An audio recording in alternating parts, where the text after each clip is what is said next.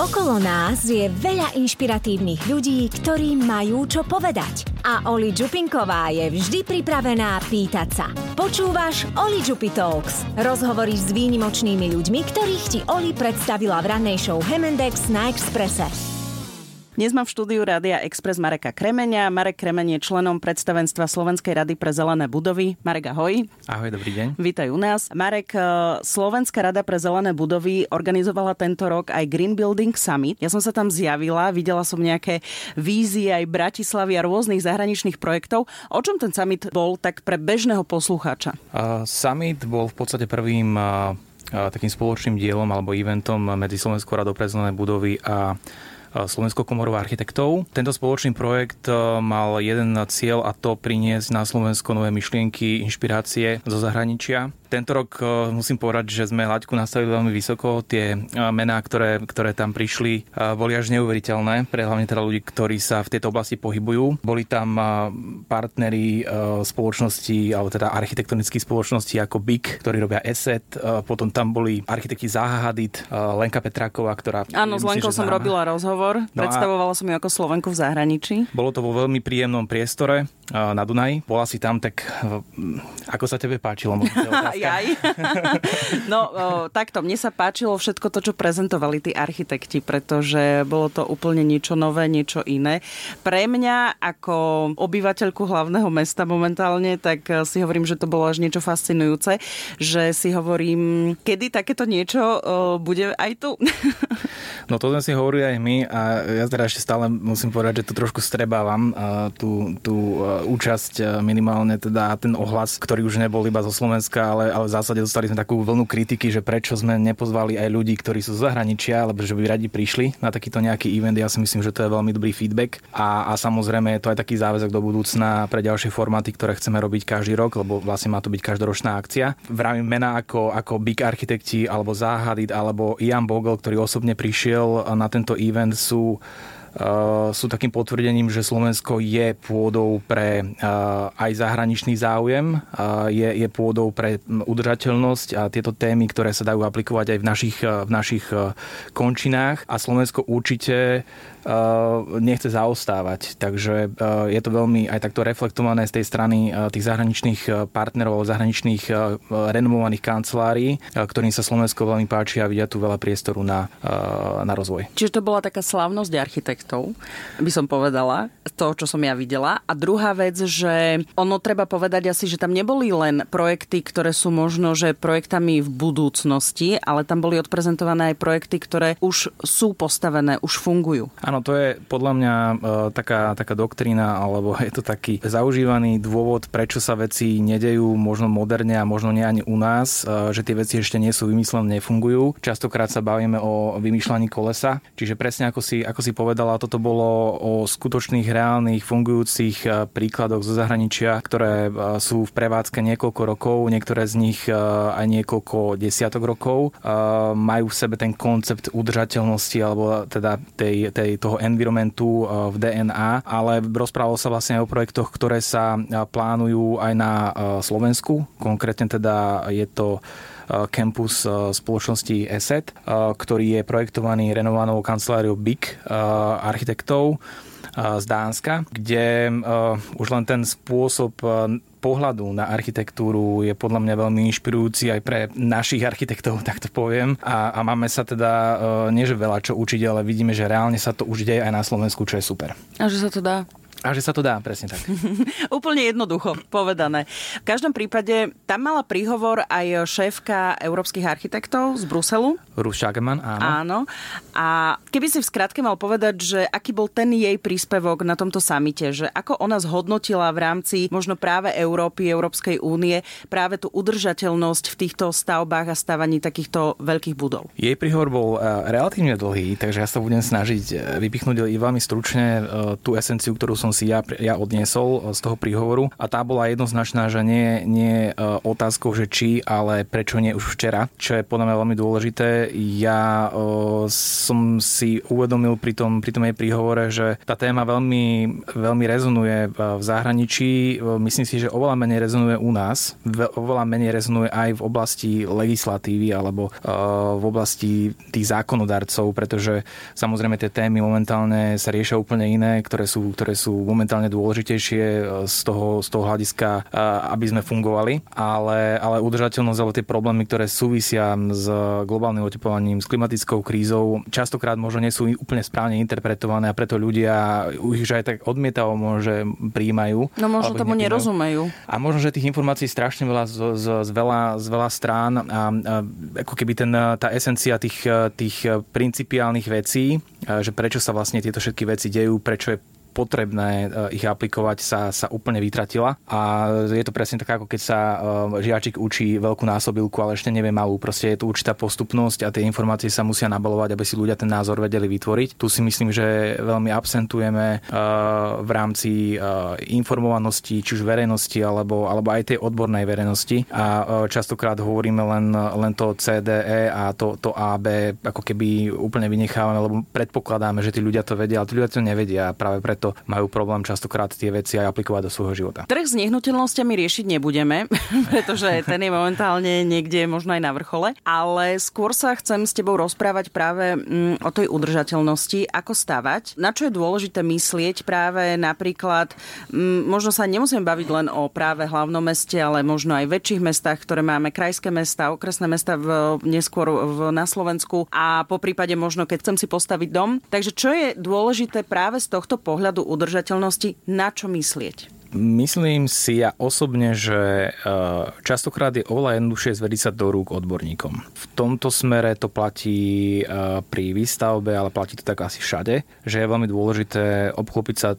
týmom odborníkov, ktorí v tej oblasti alebo v tej, v tej danej téme, tak by som to nazval, e, sú, sú vážne doma. To je to najjednoduchšie. Čiže to by som možno na prvom mieste asi dal, že skutočne treba nájsť niekoho, kto tie veci robí nielen tak, že sa na to páči vizuálne, ale ktorý aj, aj aj technologicky a technicky vie tie, vie tie veci dať do toho štandardu.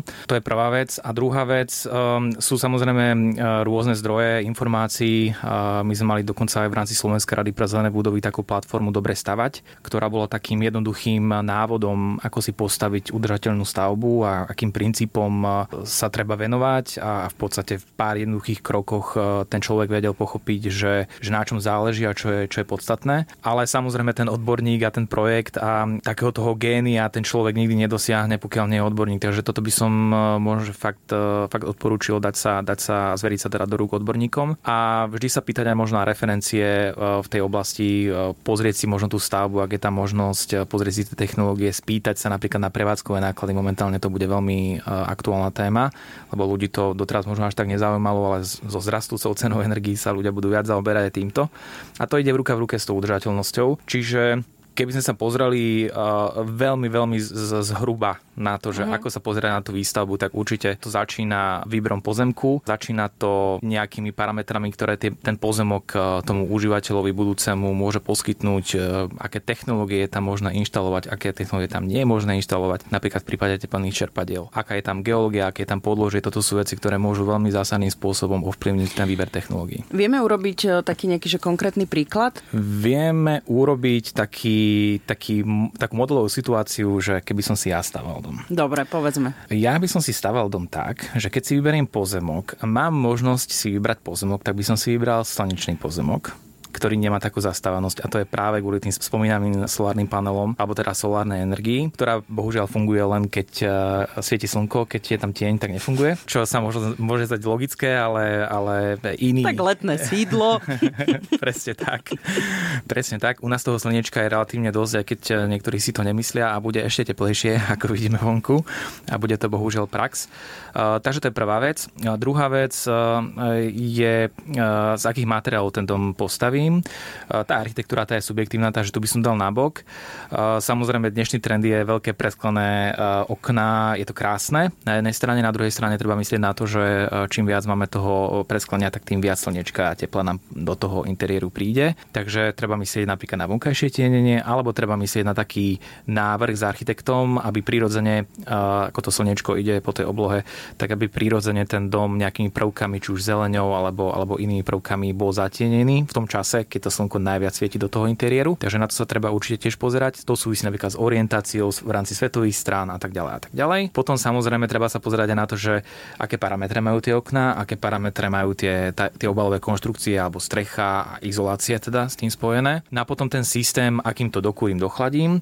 V ideálnom prípade skutočne dokurujeme a dochladzujeme veľmi, veľmi málo, pretože ten dom samotný alebo tá obálka je tak kvalitná, že, že nám e, toho slnečka neprepustí v lete viac ako treba a v zime zase nám nepustí toho tepla viac ako je treba z toho interiéru. A potom nutené vetranie s rekuperáciou, to je taká klasická vec, ktorá sa momentálne aplikuje, aj teda v náväznosti na e, novú legislatívu v rámci energetickej hospodárnosti budov, ktorá platí aj pre rodinné domy. No a, no potom technológie, a to sú tie solárne panely alebo fotovoltaické panely, tepelné čerpadlá, Takže plyn, neviem teda, či momentálne niekto bude až tak e, ako keby trvať na plyne. Bol to veľký trend, že ľudia trvali len na plynovom kondenzačnom kotli napríklad a cez to nešiel, nešiel žiadna cesta. Áno, áno, ja som z dediny a presne v rámci týchto takých si to pamätám, že sa to riešilo doma. Bolo uhlie, teraz bol plyn, akože musí byť plyn a teraz možno, že viac sa prikloníme aj k tým obnoviteľným zdrojom. To je ako keby taká esencia. Samozrejme, užívateľ a jeho správanie v tom dome je, ja si dovolím povedať, že až 50 50 a môže aj viac percent, pretože pokiaľ my sa budeme správať nehospodárne v tom dome, tak ani ten dom nebude hospodárny. To je to isté ako pri automobile môžete mať prevádzku takú, ako ukazuje pomalý technický preukaz, alebo môžete mať, môžete mať kľudne prevádzku dvakrát takú. Uh-huh. Takže ne, neplatí to inak aj pri budovách. Vieš, že som sa ja zastavila, keď si povedal, že v prvom rade si vyberiem slnečný pozemok v nezastávanej ploche. Dobre, možno v Pichniach u mňa, kde mám doma, áno. Ale napríklad, že neviem, keď chce človek stavať práve pri týchto, v týchto väčších mestách alebo tak, tak e, úplne to už asi nie je také jednoduché. Súhlasím. Ja som to skôr myslel tak, že dá sa aj e, v takýchto oblastiach stavať, dajú sa aj obnoviteľné zdroje aplikovať do takýchto oblastí ale je to trošku náročnejšie. Neviem si celkom predstaviť, že v zastávanej oblasti, ktorá má veľa podlaží, niekto postaví jednopodlažný dom. Väčšinou sa to ťahá do výšky trošku viac tiež. Minimálne teda ľudia sa snažia takýmto spôsobom optimalizovať tie, tie ekonomické náklady, že idú viac do tej výšky. Takže v tomto prípade sa to dá riešiť takto. Hej. Uh-huh. Ja som osobne zastancom toho, že aby každý stával podľa toho, ako ten dom chce využívať, akým spôsobom, čo mu je vlastné, pretože je zbytočné, aby mal niekto technologicky prešpikovaný dom, pokiaľ nie je načenec, respektíve nechce sa tomu venovať, nechce sa užívateľsky prispôsobovať tomu, aby, alebo nechce sa trošku hrať s tým domom, s tou prevádzkou. Myslím, že to je trošku možno taká výsada nás chlapov, že vy ženy nám to akože trpíte a my sa s tým domom hráme, občas mrznete a občas, občas je tam možno že viac horko, a, ale to trvá nejakú dobu, kým sa to odladí a potom to funguje. To chcem len e, na margo toho, že nemusí sa nikto báť. E, my sa nakoniec tým vyrovnáme a potrápime a vybojujeme ten komfort v tom dome. Ale pre niekoho, pre koho to nie je, samozrejme nejaký, nejaká inteligencia alebo počítač alebo sledovanie vecí môže byť e, skôr diskomfort. Takže všetko s mierou. Pozrime sa teraz na bytovky, rôzne takéto projekty, ktoré sa stávajú v meste. Teraz, že či to rozdelíme na staré versus novostavby. No, to je... Byt v nejakej ja. staršej budove alebo novostavbe. Ja začnem možno, že tak trošku e, z iného súdka. Okolo 75% staveb v Európskej únii je starých neobnovených ale 1% ročne sa obnoví v nejakom štandarde. Obnoví v zmysle zateplí, zateplí a tieto okná uh-huh. a tak ďalej, tak ďalej, ale obnoví 1% v tom zmysle, že môžeme považovať tú obnovu, že vo výsledku je tá budova energeticky efektívna. Len 1%. A viac ako 70% týchto budov, alebo 75% týchto budov v Európskej únii potrebuje tú obnovu. Čiže to je možno apel na tých pri tom porovnaní, že stará nová. Určite netreba čakať, kým sa stane zázrak, tie budovy sa sami neobnovia. Preto napríklad momentálne je tu plán obnovy, ktorý je teda venovaný rôznym typom budov, sú tam verejné budovy, sú tam nemocnica a tak ďalej a tak ďalej. Cieľ je jednoduchý, aby sa ten fond budov v rámci Európskej únie obnovil, pretože budovy sú zodpovedné za viac ako 40% spotreby celkovej energie a za viac ako 37% niekde sa to pohybuje 37-38% emisí CO2, o ktorých sa teda rozprávame mm-hmm. veľmi intenzívne, čo je strašné číslo. Čiže a budovy sú za to zodpovedné, treba k tomu tak pristupovať a práve preto teda vznikajú rôzne iniciatívy, rôzne stratégie a politiky, ktoré majú v podstate za cieľ jedinú vec, aby sa tieto staré budovy obnovili, aby nové budovy, ktoré prichádzajú, podliehali tvrdým štandardom, čiže o stavby by som sa až tak nebál. Tie by som dal akože bokom, pretože tie majú ako keby tie požiadavky veľmi tvrdo nastavené. Ale pri tých konštrukciách, tých starších budov, tam to niekedy býva náročné aj technicky, ale vždy sa všetko dá, len, len sa treba teda pozerať na to aj v tom kontexte, že treba teda do toho dať nejaké peniaze, ale tie peniaze sa určite v nejakom čase vrátia. Ja, ja poviem jednoduchý príklad. Náklady na kúrenie sa dajú znižiť, znižiť až o 80% v prípade, že sa správne obnoví a zrekonštruuje napríklad bytový dom.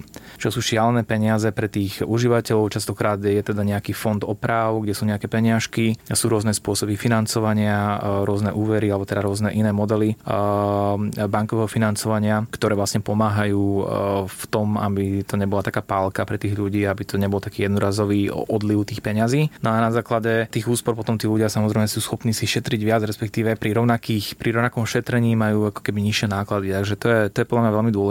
A druhá vec, e, ktorú sme nespomínali, ale, ale podľa mňa je úplne ako keby na, na, na spodku tej pyramídy je vzdelávanie. Tomu sa nikto nevenuje, nikto sa tomu nechce venovať, lebo nie je to tak komerčne zaujímavé pre, pre žiadnu ziskovú organizáciu alebo pre žiadnu spoločnosť, nejakú, nejaký, nejaký podnikateľský subjekt. A práve Slovenská rada pre zelené budovy sa snaží týmto spôsobom prilákať pozornosť k téme, že sa snažíme vzdelávať. Či už v rámci nejakých konferencií pre odbornú verejnosť, ako je Green Building Summit, alebo v rámci Týždňa zelených budov, ktorý je v septembri. 21. septembra je to teda akcia, ktorá je venovaná, každý deň je venovaný inej téme a snažíme sa vzdelávať aj verejnosť. Čo Čiže ľudia dôležité. sa budú môcť akože prihlásiť na nejaké workshopy alebo bezplatne, nejaké prednášky tak. bezplatne. Mhm. Áno.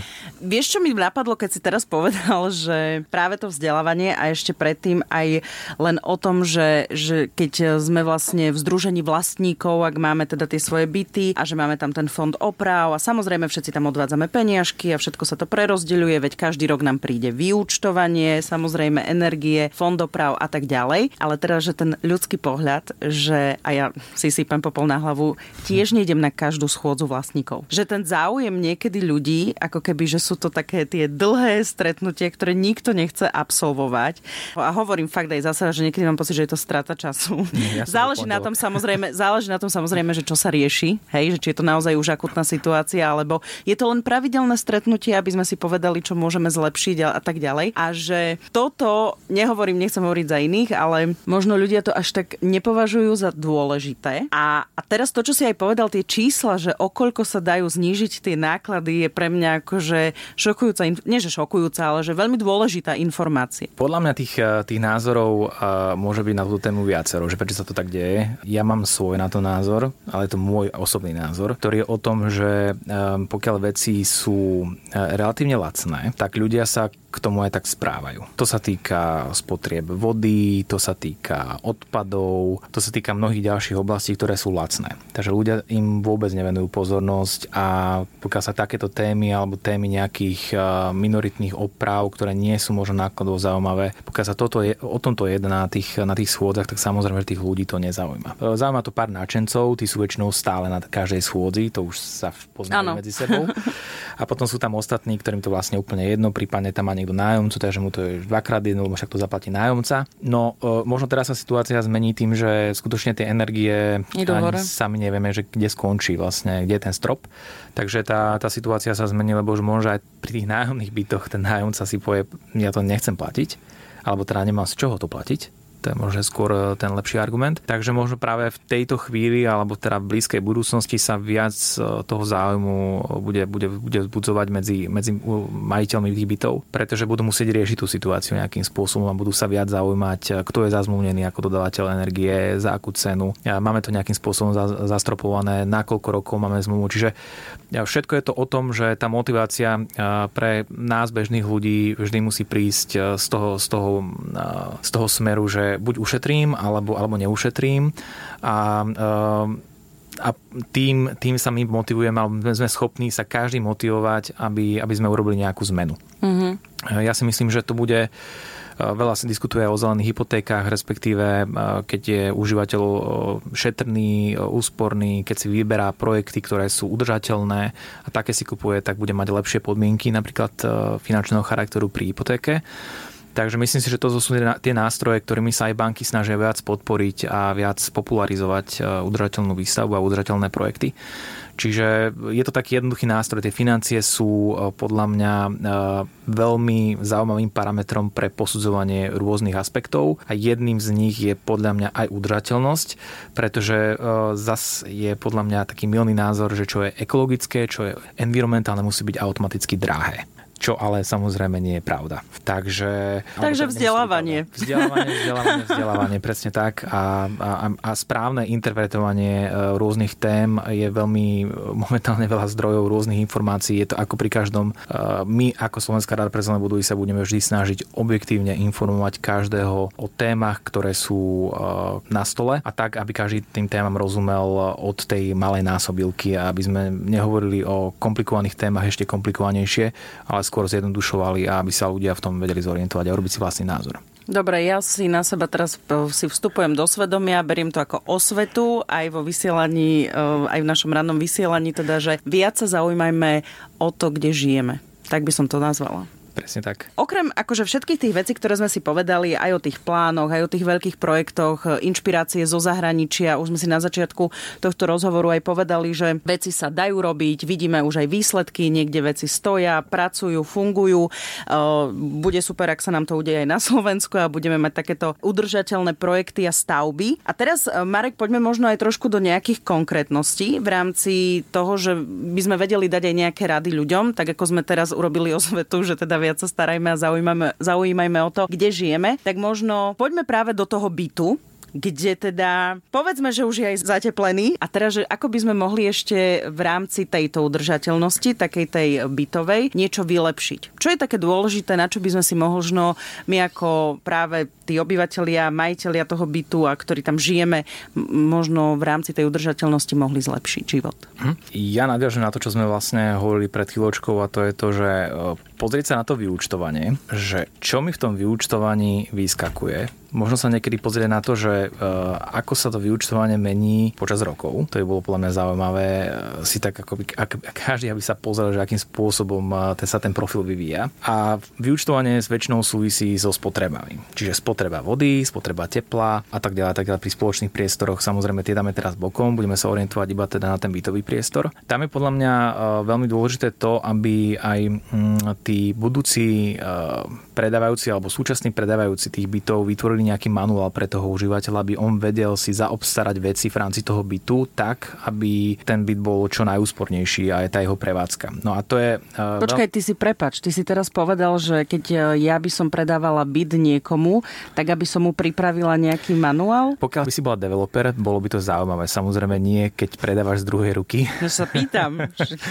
teraz som myslel... Mám jeden byt, sa cítim ako developerka. Ja som to, ja som to, v tom prípade áno, v tom prípade by to bolo fajn. Ako, uh, myslím si, že čo by bolo veľmi zaujímavé, je, uh, keby k bytu bol skutočne nejaký, nejaká, nejaká pasportizácia uh, smerom k tomu užívateľovi, kde, alebo nejaký dizajn manuál, kde by mal napísané vlastne nejaké minimálne štandardy pre zariadenie bytu.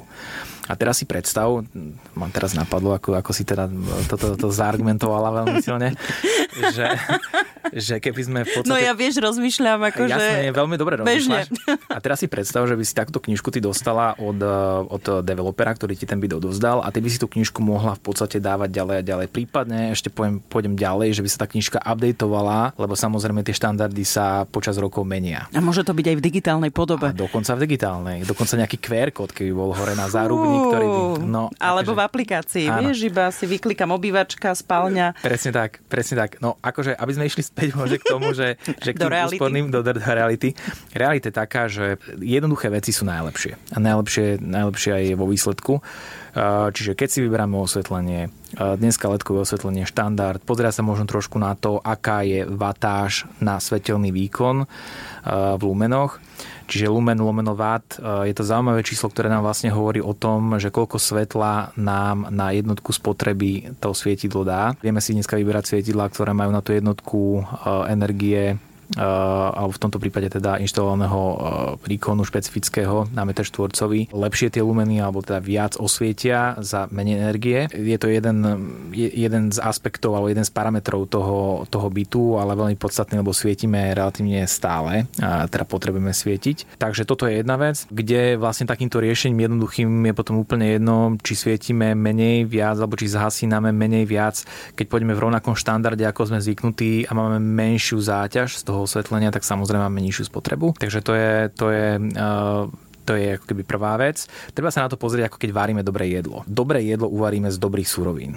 Čiže, mm. čiže ja túto analogiu, ja mám veľmi rád eh, analogiu s autami, s mobilmi a s jedlom. To je moje obľúbené, kdekoľvek som. Pre Hemendex ideálne. Keď robíš asociáciu s jedlom, my všetko chápeme. Áno, áno ani dobrý Hemendex so zlými súrovnami nespravíš.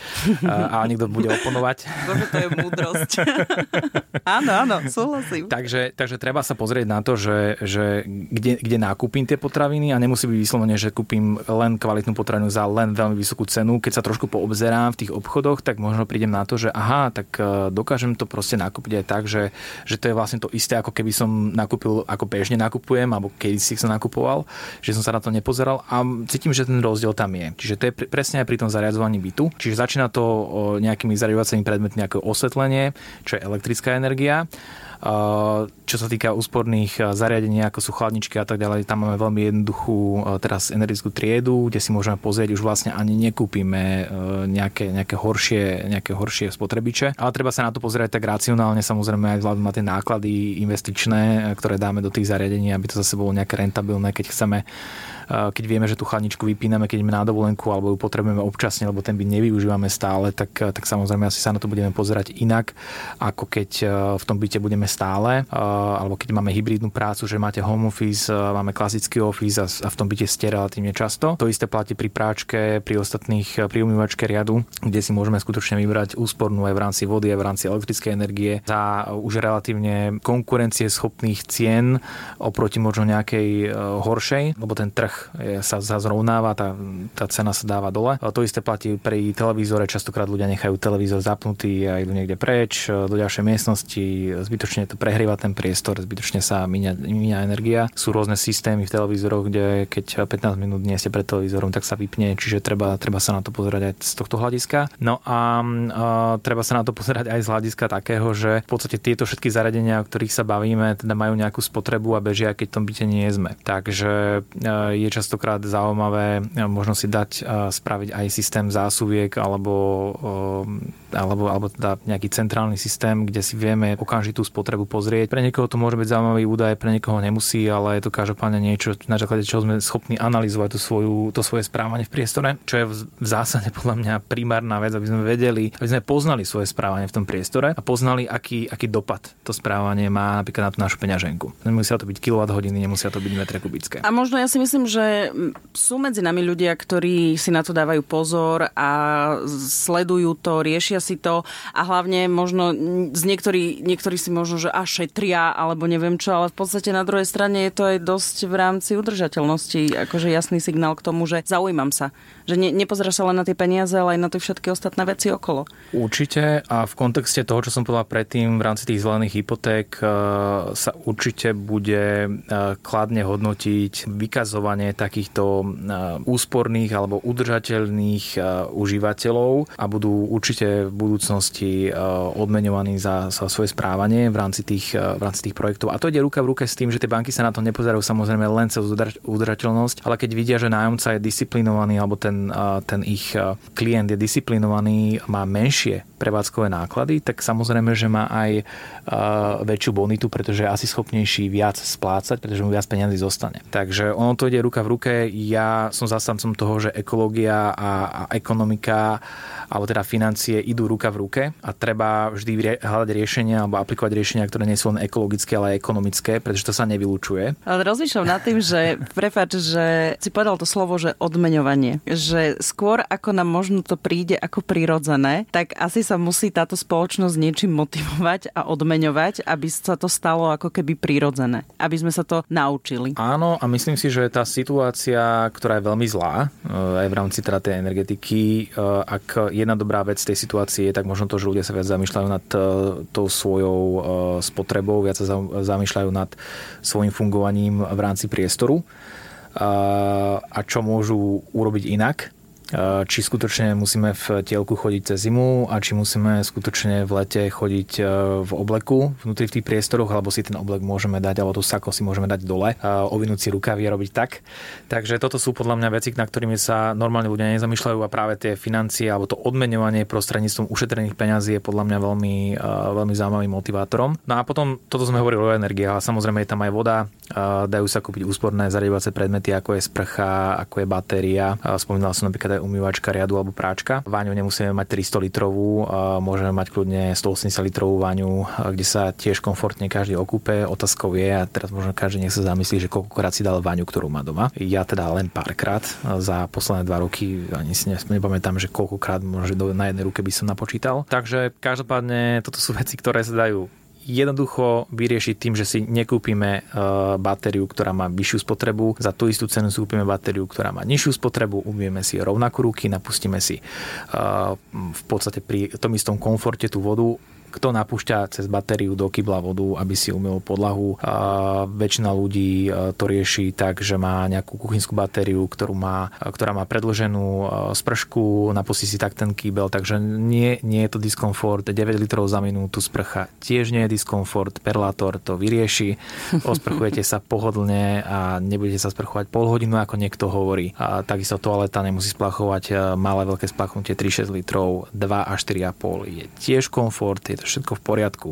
Len bohužiaľ sa tomu venuje málo pozornosti a samozrejme na to kašľú niekedy aj výrobcovia týchto zariadovacích predmetov, ale, ale myslím si, že príde legislatíva, ktorá jasne povie, že nie, takéto už nevyrobíte. Je to pri automobilkách, ktoré už nebudú vyrábať e, spalovacie motory, ktoré, ktoré nie sú úplne enviro a myslím si, že k tomuto speje v podstate každý segment aby sa vlastne viac sporilo, ale pri zachovaní komfortu. A my sa najviac bojíme toho, že tá zmena bude znamenať diskomfort. Ale keď nevyskúšam, tak neviem. A ja teda za seba môžem povedať, že tie veci, čo hovorím, som ja na sebe vyskúšal a nepociťujem diskomfort absolútne. A nehovorím to teda preto, že tendenčne, ale, ale skutočne ma to zaujímalo ako užívateľa, či, či sa to dá, či sa to dá v podstate porovnať s tým, čo som mal predtým a je to, je to super a mám z toho aj lepší pocit. To sa vždy ľudia pýtajú, vieš, že keď o niečom hovoríš, že či aj ty takto žiješ. Áno. Eh, ja som na eh, jednej akcii Office Roka povedal, že pri, pri otázke, že či ja som udržateľný, tak som povedal, že nie. A poviem prečo. No, udržateľnosť v tých aspektoch, v akých poznám ja udržateľnosť a všetko, čím by som sa mal ja riadiť, eh, tak tak nemôžem povedať áno. Lebo je kopec oblastí, kde ja absolútne absentujem a udržateľnosť to musím úplne povedať otvorene, ale učím sa. Učím sa na sebe, na svojich chybách, ehm, snažím sa e, veci pochopiť, ich podstatu a myslím si, že tá uveriteľnosť e, prichádza s, s tým pochopením tých informácií, že pokiaľ ľudia budú veriť tým informáciám, pokiaľ budú veriť, že to je správna vec a budú o tom presvedčení, lebo, lebo o tom hovoria fakty, tak si myslím, že to je ako keby ten, ten uh, breakpoint mm-hmm. v mhm. tomto celom. Že iba o tom, je to iba o tom, že ľudia pochopia, aha, že že fakt sa nedá ísť ďalej. A ono to vlastne nie je ani ako keby o nás a nie je to ani o planete. To je veľmi, veľmi milná interpretácia z môjho pohľadu, pretože planéta si skutočne bez nás poradí. Tu ide o to, že v akom stave v podstate posunieme ďalej tú planétu ďalšej generácii, ktorá sa s tým bude musieť vysporiadať a, a možno sa s tým nevysporiada. A o to ide. To je udržateľnosť a definícia udržateľnosti, aby sme v podstate tie hodnoty, ktoré máme v súčasnosti posúvali v lepšej, v lepšom stave a lepšej kvalite, ako sme ich dostali do rúk. A to je možné iba na krátky čas pri tých číslach, ktoré jasne hovoria, že e, svet a tie, tie parametre sa veľmi, veľmi negatívne menia a treba na ne reagovať z toho dôvodu, pretože ďalšia generácia si s tým už nebude asi vedieť poradiť. Dobre hovoríš, um, ešte keby sme dali na záver taký, možno taký krátky background tvoj, že aký je tvoj vlastne príbeh aj k tej udržateľnosti a ako si sa dostal práve tej Slovenskej rade pre zelené budovy? Môj background e, v rámci udržateľnosti začal na vysokej škole, kedy som e, písal semestrálnu prácu v Londýne u Fosters and Partners, u teda aj architekta Normana Fostera, možno pre niektorých to nebude také známe meno, ale pre architektov asi, asi, asi určite áno. A on bol pre mňa inšpiráciou v tom zmysle, že napriek tomu, že to bol renovovaný architekt, ktorý e, by udržateľnosť riešiť moc nemusel, alebo to vlastne môj školiteľ na vysokej škole, mal som teda pri ňom jeden predmet, tak ma inšpirovalo, inšpiroval ma pohľad na, na jednoduché princípy udržateľnosti a to mi v podstate nejako zarezonovalo v hlave natoľko, že som sa tým začal viac zaoberať a, a začal som sa tomu venovať. A napísal som teda u neho semestrálnu prácu, potom som išiel do Viedne, kde som napísal diplomovú prácu, kde už som bol v podstate na pozvanie a teda prijal som ho. Tam som v podstate uh, sa zaoberal energetikou uh, úplne z, z iného pohľadu a, a v podstate doktorát som robil pri, pri zase ďalšom inšpiratívnom profesorovi z, z Viedne, nemeckom profesorovi, ktorý bol teda pôsobil vo Viedni, ktorý zase mi ukázal tú automatu stránku tej automatizácie alebo, alebo e, toho riadenia tých inteligentných a zelených budov, čo bola ďalšia inšpirácia k tomu, aby som sa tým začal zaoberať viac a, a videl som v tom zmysel a vravil som si, že keď v tom vidia zmysel takýto velikáni, tak, e, tak určite e, to má zmysel sa tým zaoberať. A chcel som to vyskúšať. Ja som, keď má človek 24 rokov, tak a začína robiť doktorát, tak si povie proste, tak no, buď to vidia, alebo to nevíde. A buď buď e, sa teraz budem venovať tomu, čo ma baví, alebo, alebo proste už kedy, keď nie mm. teraz. No a v podstate z toho vzniklo to, že som sa nejakým spôsobom nakontaktoval na Slovensku radu pre budovy, a dostal som pozvanie, a prišiel som na Slovensko a nejakým spôsobom som sa dostal do predstavenstva a vlastne to bolo v nejakom roku 2010-2011 mám pocit, alebo 11-12. No a v podstate odtedy pôsobím, dá sa povedať, aj na Slovensku. Že... Ty si vlastne Slovák v zahraničí, ktorý sa vrátil zo zahraničia domov. Áno, Áno, a e, každý deň e, sa snažím presvedčiť o tom, že keď to takto bude robiť viac ľudí, tak, e, tak určite Slovensko posunieme ďalej. Ďakujem veľmi pekne za rozhovor a teda aj za tvoj čas. Ďakujem veľmi pekne za pozvanie. Chceš viac inšpirácie? Žiadny problém. Klikni na podmaz.sk alebo otvor svoju podcastovú aplikáciu a vypočuj si ďalší rozhovor presne podľa svojho gusta. Toto nie sú iba rozhovory. Toto sú Oli Talks.